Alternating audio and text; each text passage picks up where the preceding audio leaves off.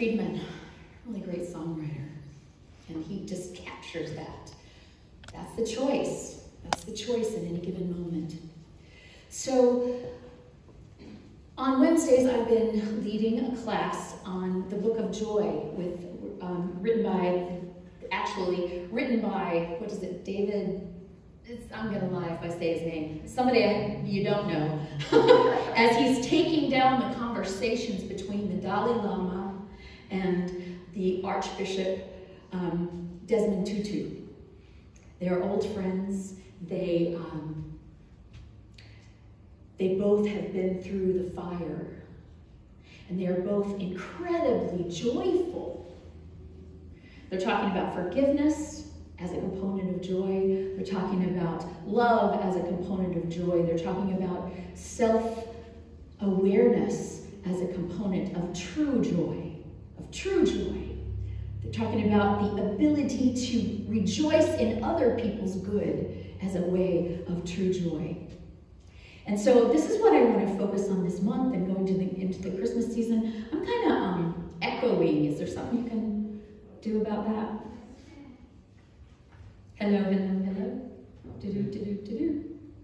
By the way, um, update, that's better. Update on our uh, sound system. It has been ordered. All of the components. Um, it looks like most of them are, are going to be pretty available pretty soon, but as we all know, there are some um, problems with uh, shipping and things getting where they need to be. So we're going to have to be patient again, but it's happening, it's on its way. And our lighting, which is part of all of that, will be installed this week by John Leach over here. We already purchased that. So we're on our way. We're on our way. It's getting better. And we will, um, it would be really cool to have it in by Christmas, but we'll see. I am I'm not getting my hopes up about that. It'll be here when it's time for it to be here, and we will enjoy it when it gets here. So, I have been in this idea of joy. I've also been um, reading a book that I read when it first came out about, oh gosh, I guess it's been 21, 22, 23 years, something like that, I don't remember exactly, but um, called Loving What Is. And what Byron Katie, who wrote the book, talks about is if you want to have joy, if you want to have peace in your life, you have to make peace with what is, not try to make what is fit into your idea of peace. See how one works and the other one doesn't? It seems so obvious, and yet we do it all the time. And what she talks about is that nothing in the world makes us angry. It's our thoughts about that thing, right?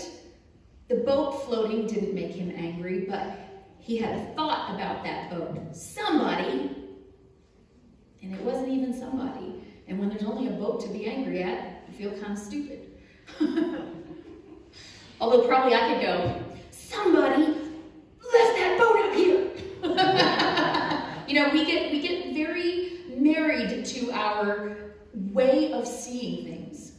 And so, as an introduction to this, and this is a very, very deep spiritual work um, that I've worked with, and I am looking at in the new year doing some more work with it um, on a, possibly a small group or individual basis for those of you who are interested. So, this week and next week is just an introduction to what she calls the work. And the first thing you have to know is that you can only do work on your own business. And there's three kinds of business in the world, she likes to say. There's my business, there's your business, and there's God's business.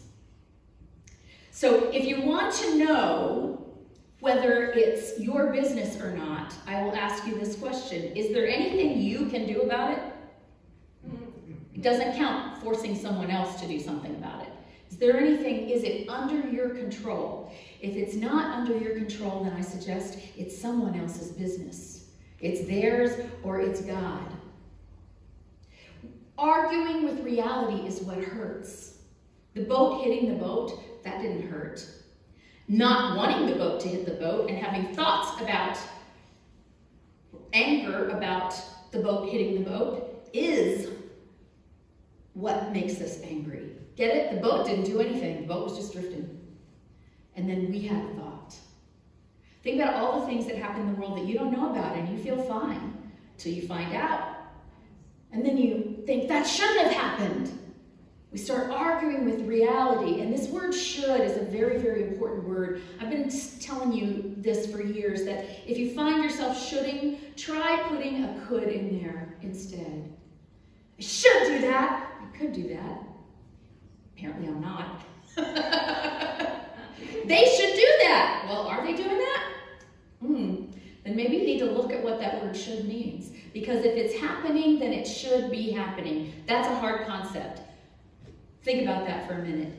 Anything that's happening should be happening. The closest the Buddhists have to God is the way things are. That's the whole Buddhist practice, is working within oneself to try to accept, embrace, allow what's going to happen anyway.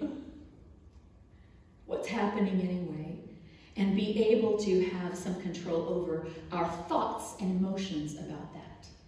That's all it is. And so when they say the way things are, I can say God is the way things are.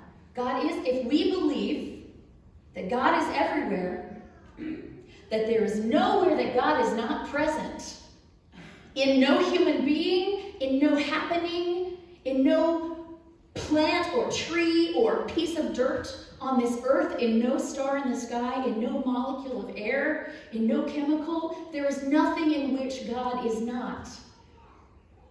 Are you with me on that? Yes. If you believe that, then the way things are is exactly the way things should be. And if you don't believe that, the way things are is still the way things are.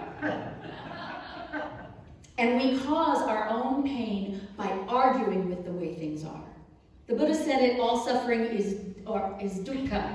It's, it's, um, it's holding on to things that change. Wanting things, in other words, wanting things to be different than they are. Arguing with reality hurts every time. Arguing with reality. So it's not the happening, it's not the people, it's not the thing, but it's the thoughts around them, the unquestioned thoughts around them. Because we have our thoughts and then we believe them, right? The thought itself could come and go, but we have the thought and we go, I'm right about that. That's exactly true. Woo!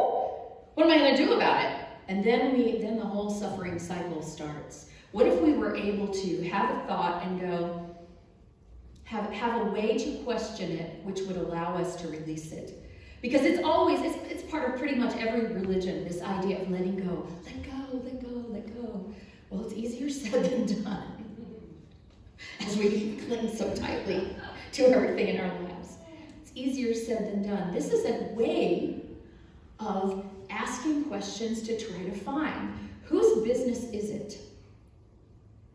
So when you are triggered, when something happens, you start, you have a thought, and that thought is a story. There he goes again. He always does this. He meant to do it.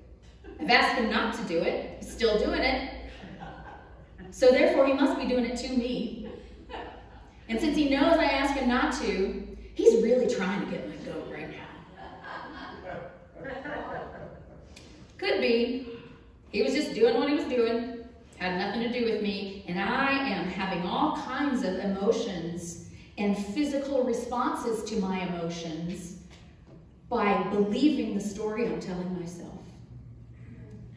By believing the story I'm telling myself. So what if start to look behind at the thought behind the should whenever I hear a should? I should do this. Or every time you have a painful emotion, instead of looking right at the emotion, look at the thought before it. What's the thought before it? I'm trying to think of a good example. Um, somebody who who uh, triggers you somebody who uses words that you find offensive. You know, they're using words and they're their words and they have nothing to do with you. And when you start, when you have that reaction, look before that and you're going to find they shouldn't do that. They shouldn't do it here, they shouldn't do it now, they shouldn't do it like that. And your shouldn't is what's making you uncomfortable and triggering you. It's not them that's actually doing that. Can you believe that? Yes. Mm-hmm. But man, is it hard to remember. Yes. And what it requires is a, an amazing amount of self awareness. Some of us have almost no self awareness. Some of us have a little bit, some of us have a lot. I think those of us who are completely self aware have already ascended or melted into nirvana or whatever. So I'm going to assume, since you're here and I can see you in your body, that you, like me, have not actually completely conquered this. And yet it's a practice that we get to work on every day, every day, every day. He should. They should. Well, is it true? He shouldn't get drunk. What's the truth behind that? I don't like it when he gets drunk. The fact that he is getting drunk is proof that he should, because that's what's happening. That's the hard thing for the brain to catch on to. No, obviously, I know what is best here. Of course, it's not good. It's not good for his health. It's not good for, and here I'm using an example from my life. My father was an alcoholic.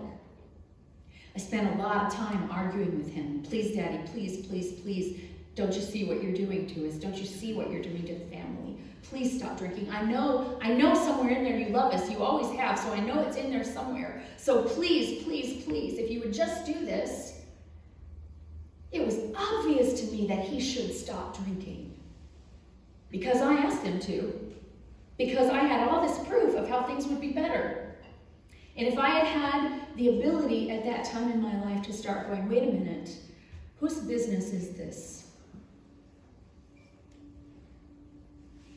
It's his business whether he drinks and what he does while he drinks. It's my business what I do with my thoughts around that.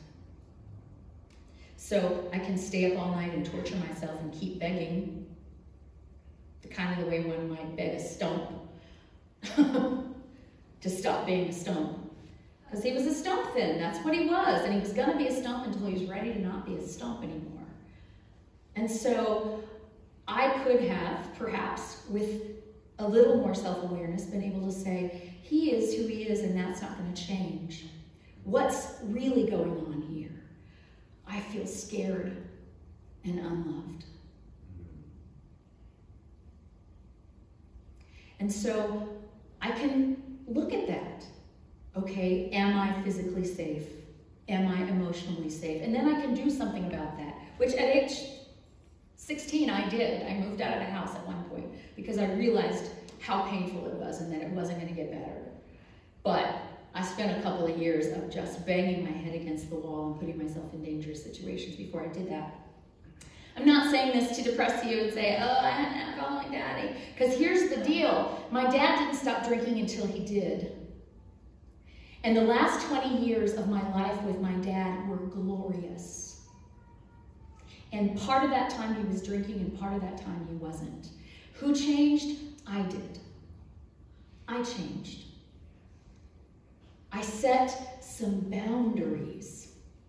We're going to talk about that some more next week. I set some boundaries and said, This is what I will do. You know, we talk, a lot of people talk about boundaries. Well, I gave him a boundary. I said, You can't do that anymore. well, is that his business, your business, or God's business? What he's doing is his business. So the boundary is if you're going to do that, I'm going to do this. Or whatever it may be. And then you have to actually do it. Or it's not a boundary, it's a threat or an ultimatum. And so, should something be happening? Should the world be in such a crazy mess right now? Because, whoa, boy, do we look at it and judge it as a crazy mess. I do. And then I can look behind that and say, wait a minute, I'm scared. What am I scared of? I'm scared of everything blowing up. Well, things are not blowing up now. So, me being scared of everything blowing up keeps me from being right here, right now. So, this practice brings us into mindfulness. It, when we stop our shoulds, which are always in the past, should have, should be, and come back to what is. What is? I should lose weight. I should lose weight. I know it. I've been working with this because I gained weight during COVID and I didn't like it very much. And I kept thinking, I should lose weight, I should lose this weight, I should lose this weight. But I was kind to myself. I went, you know what? You are not doing that. so I'm thinking you're not ready, or you would be doing it. So how about if instead of beating yourself up every day for not doing what you're clearly not ready to do, you give yourself some grace and say, you know what, when I'm tired enough of this weight, I will do something about it. I will. And if I don't, I'll die fat. What's the worst thing that could happen?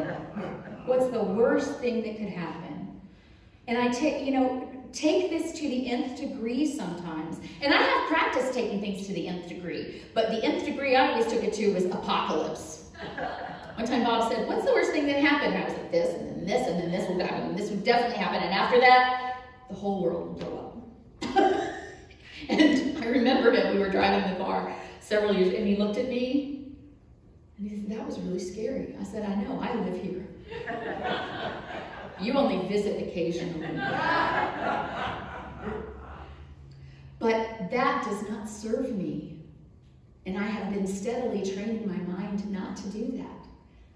What if everything happens well? What if everything happens just the way I want it to? What if it doesn't happen the way I want it to? Am I big enough to deal with disappointment? Turns out I can deal with disappointment. I get disappointed all the time. I can deal with it.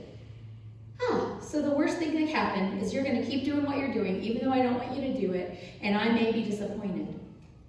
Okay, but I'm going to respect you doing what you're doing, and I'm not going to torture myself about it anymore. And I can decide not to be disappointed. I can decide to go, that's what you're doing. I don't have to spend any mental energy on that at all. if the thing that they're doing, and I'm sorry, Bob, I'm always using you. If the thing that they're, so he came last night, he was being playful, and he, and he picked up my bubbles that I had bought for the retreat, and he was blowing them at me, and he was like, look, bubbles, and then he dropped the whole thing in the floor. I was like, can you really not do anything without making a mess? We both just laughed and laughed and laughed at it. But you know, here's the deal. He's gonna do what he's gonna do. Now, I cleaned it up. Not that he should have cleaned it up, it was his mess. But what I know is that I don't like the way he cleans things up. and so, if it's important to me that they be clean, then I get to do that and accept responsibility that that was my choice. Mm-hmm. I want it to be cleaned this way. He would have cleaned it his way. I wanted to clean it my way. And I accept responsibility for that, and nobody's mad. Nobody's mad. These are just tiny, there's the tiny example and there's like the big example of my dad. This works in any in any place in your life. The thing is, we, ha we have to start investigating. It's not the thoughts themselves. We get the thought and we can release it, but if we investigate the thought, then it will not take us over. We do not have to attach a story to it. We do not have to take it and stuff it into a bag and throw it over our shoulder and carry it around with us. Those things are really, really heavy, y'all. Those shoulds are really heavy. What if you didn't live in a world of should anymore? Would you be present to everything that is, just as it is right now? So we get to look at what is we get to look at what we want. We get to look at what other people are doing that we don't like and hold it up to reality. Is this real or am I making it up? I'm making it up that it's not okay for him to pour bubbles on the floor because he just poured bubbles on the floor. So that's the proof that it should have happened. It did happen. In God's world, everything happens for a reason. Or if you're a Buddhist and don't believe in God, everything happens just as it does. Everything happens just as it does. And then our decision, our choice, is what to do about it, is what we're going to do about it, how we're going to feel about it.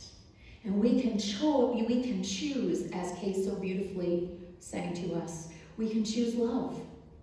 We can choose love. We can choose trust. We can choose to know that I'm still alive. All of those times that I thought this is going to kill me, haven't yet. And when the time that comes that does kill me, I won't have any control over that. So how about if I just live the life I have? That is what I hope. And the last thing I'll say is until we know we have a choice, we don't have one. So we, just by being here, by having put ourselves on a path of wanting to know, of wanting to, uh, of saying there has to be more to this world than it looks like, we are the lucky ones now. We're the lucky ones who know that it could be different. We're the ones who know we always have a choice. We're the ones who know that we can be in peace with reality or fight it. Next week, I'm going to introduce you to some actual questions that you can use as the inquiry. Um, like I say, this is deep work, but you can, you can do it right away and you can do it on something small. When you have the thought that shouldn't happen, question yourself about it. Really? Because it did. What are my feelings about it? Those are my choice. Whose business is it? If it's anybody's but mine, nothing I do, so I might as well just keep walking. Thank you.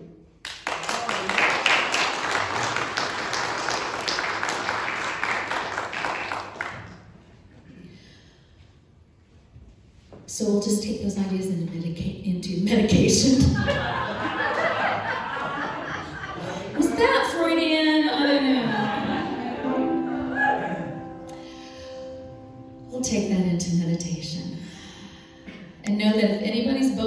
yours, the anger is in you. Breathe. And I just feel like breathing in gratitude that I'm in this place. That I'm with these people who want to choose love. Sometimes we do, sometimes we don't, but by golly, it's our goal. Just breathe that in.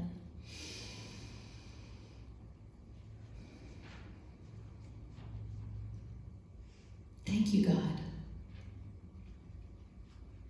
for allowing me to be in a community that supports me in my goal of choosing love rather than fear.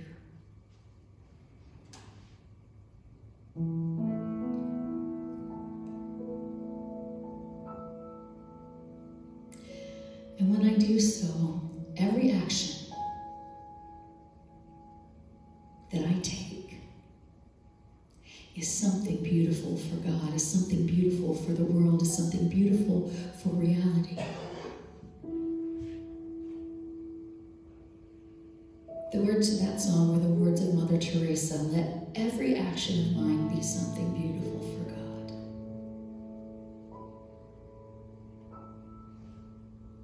And so when I look at my action, I can say, oops, that wasn't beautiful for God, that was ugly.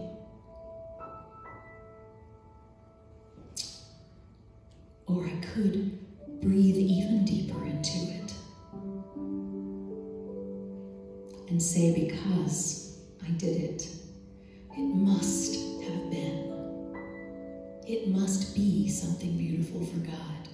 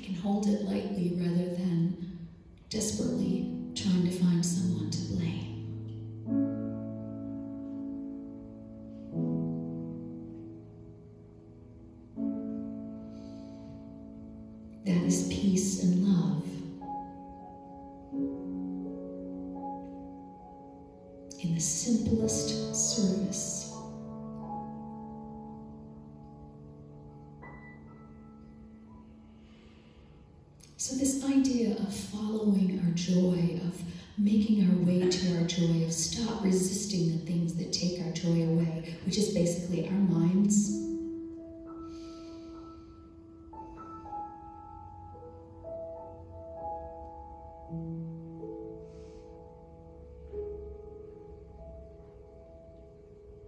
We get to say joy is my goal.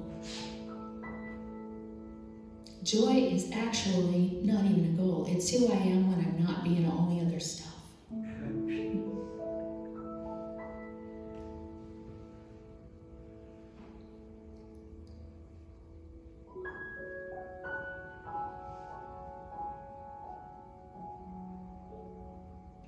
And maybe I'm triggering someone else. Maybe they're really mad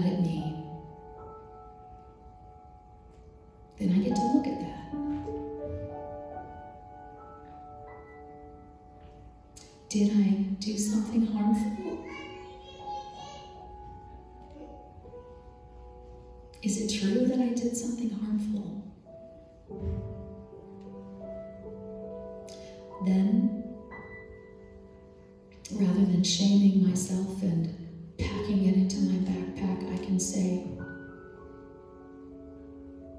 I see the harm I did. I regret it. I'm sorry. How can I make that up to you?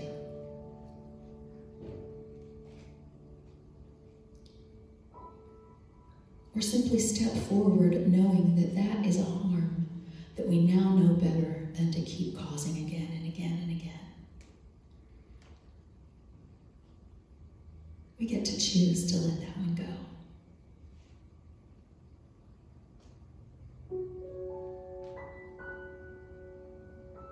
Because the choice for love is not love if it doesn't choose love for us as well as for everyone else.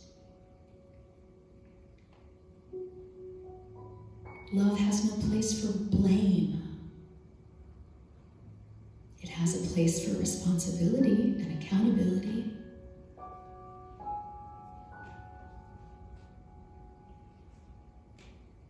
Breathe in a deep breath.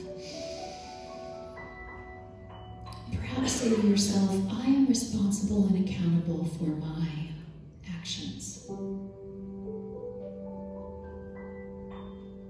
Now I have to have an opinion on anybody else's.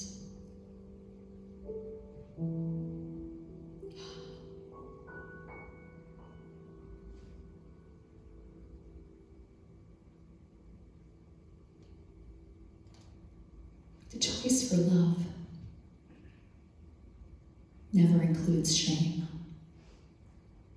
of ourselves or anyone else.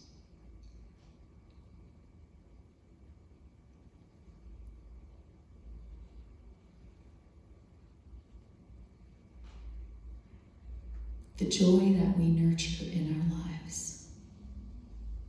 I know I say this a lot, but take this in.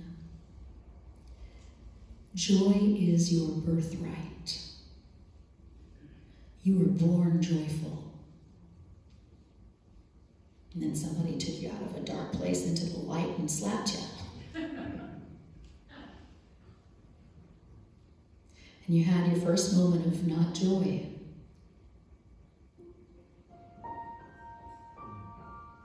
It happens to all of us. And yet, for children, joy is easier, easier to remember.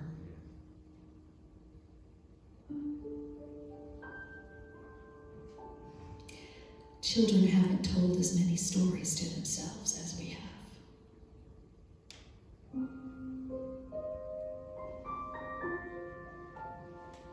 So I can't always fix my thinking, but what I can do is take a pause and say, hmm, is that true or did I just make up that story?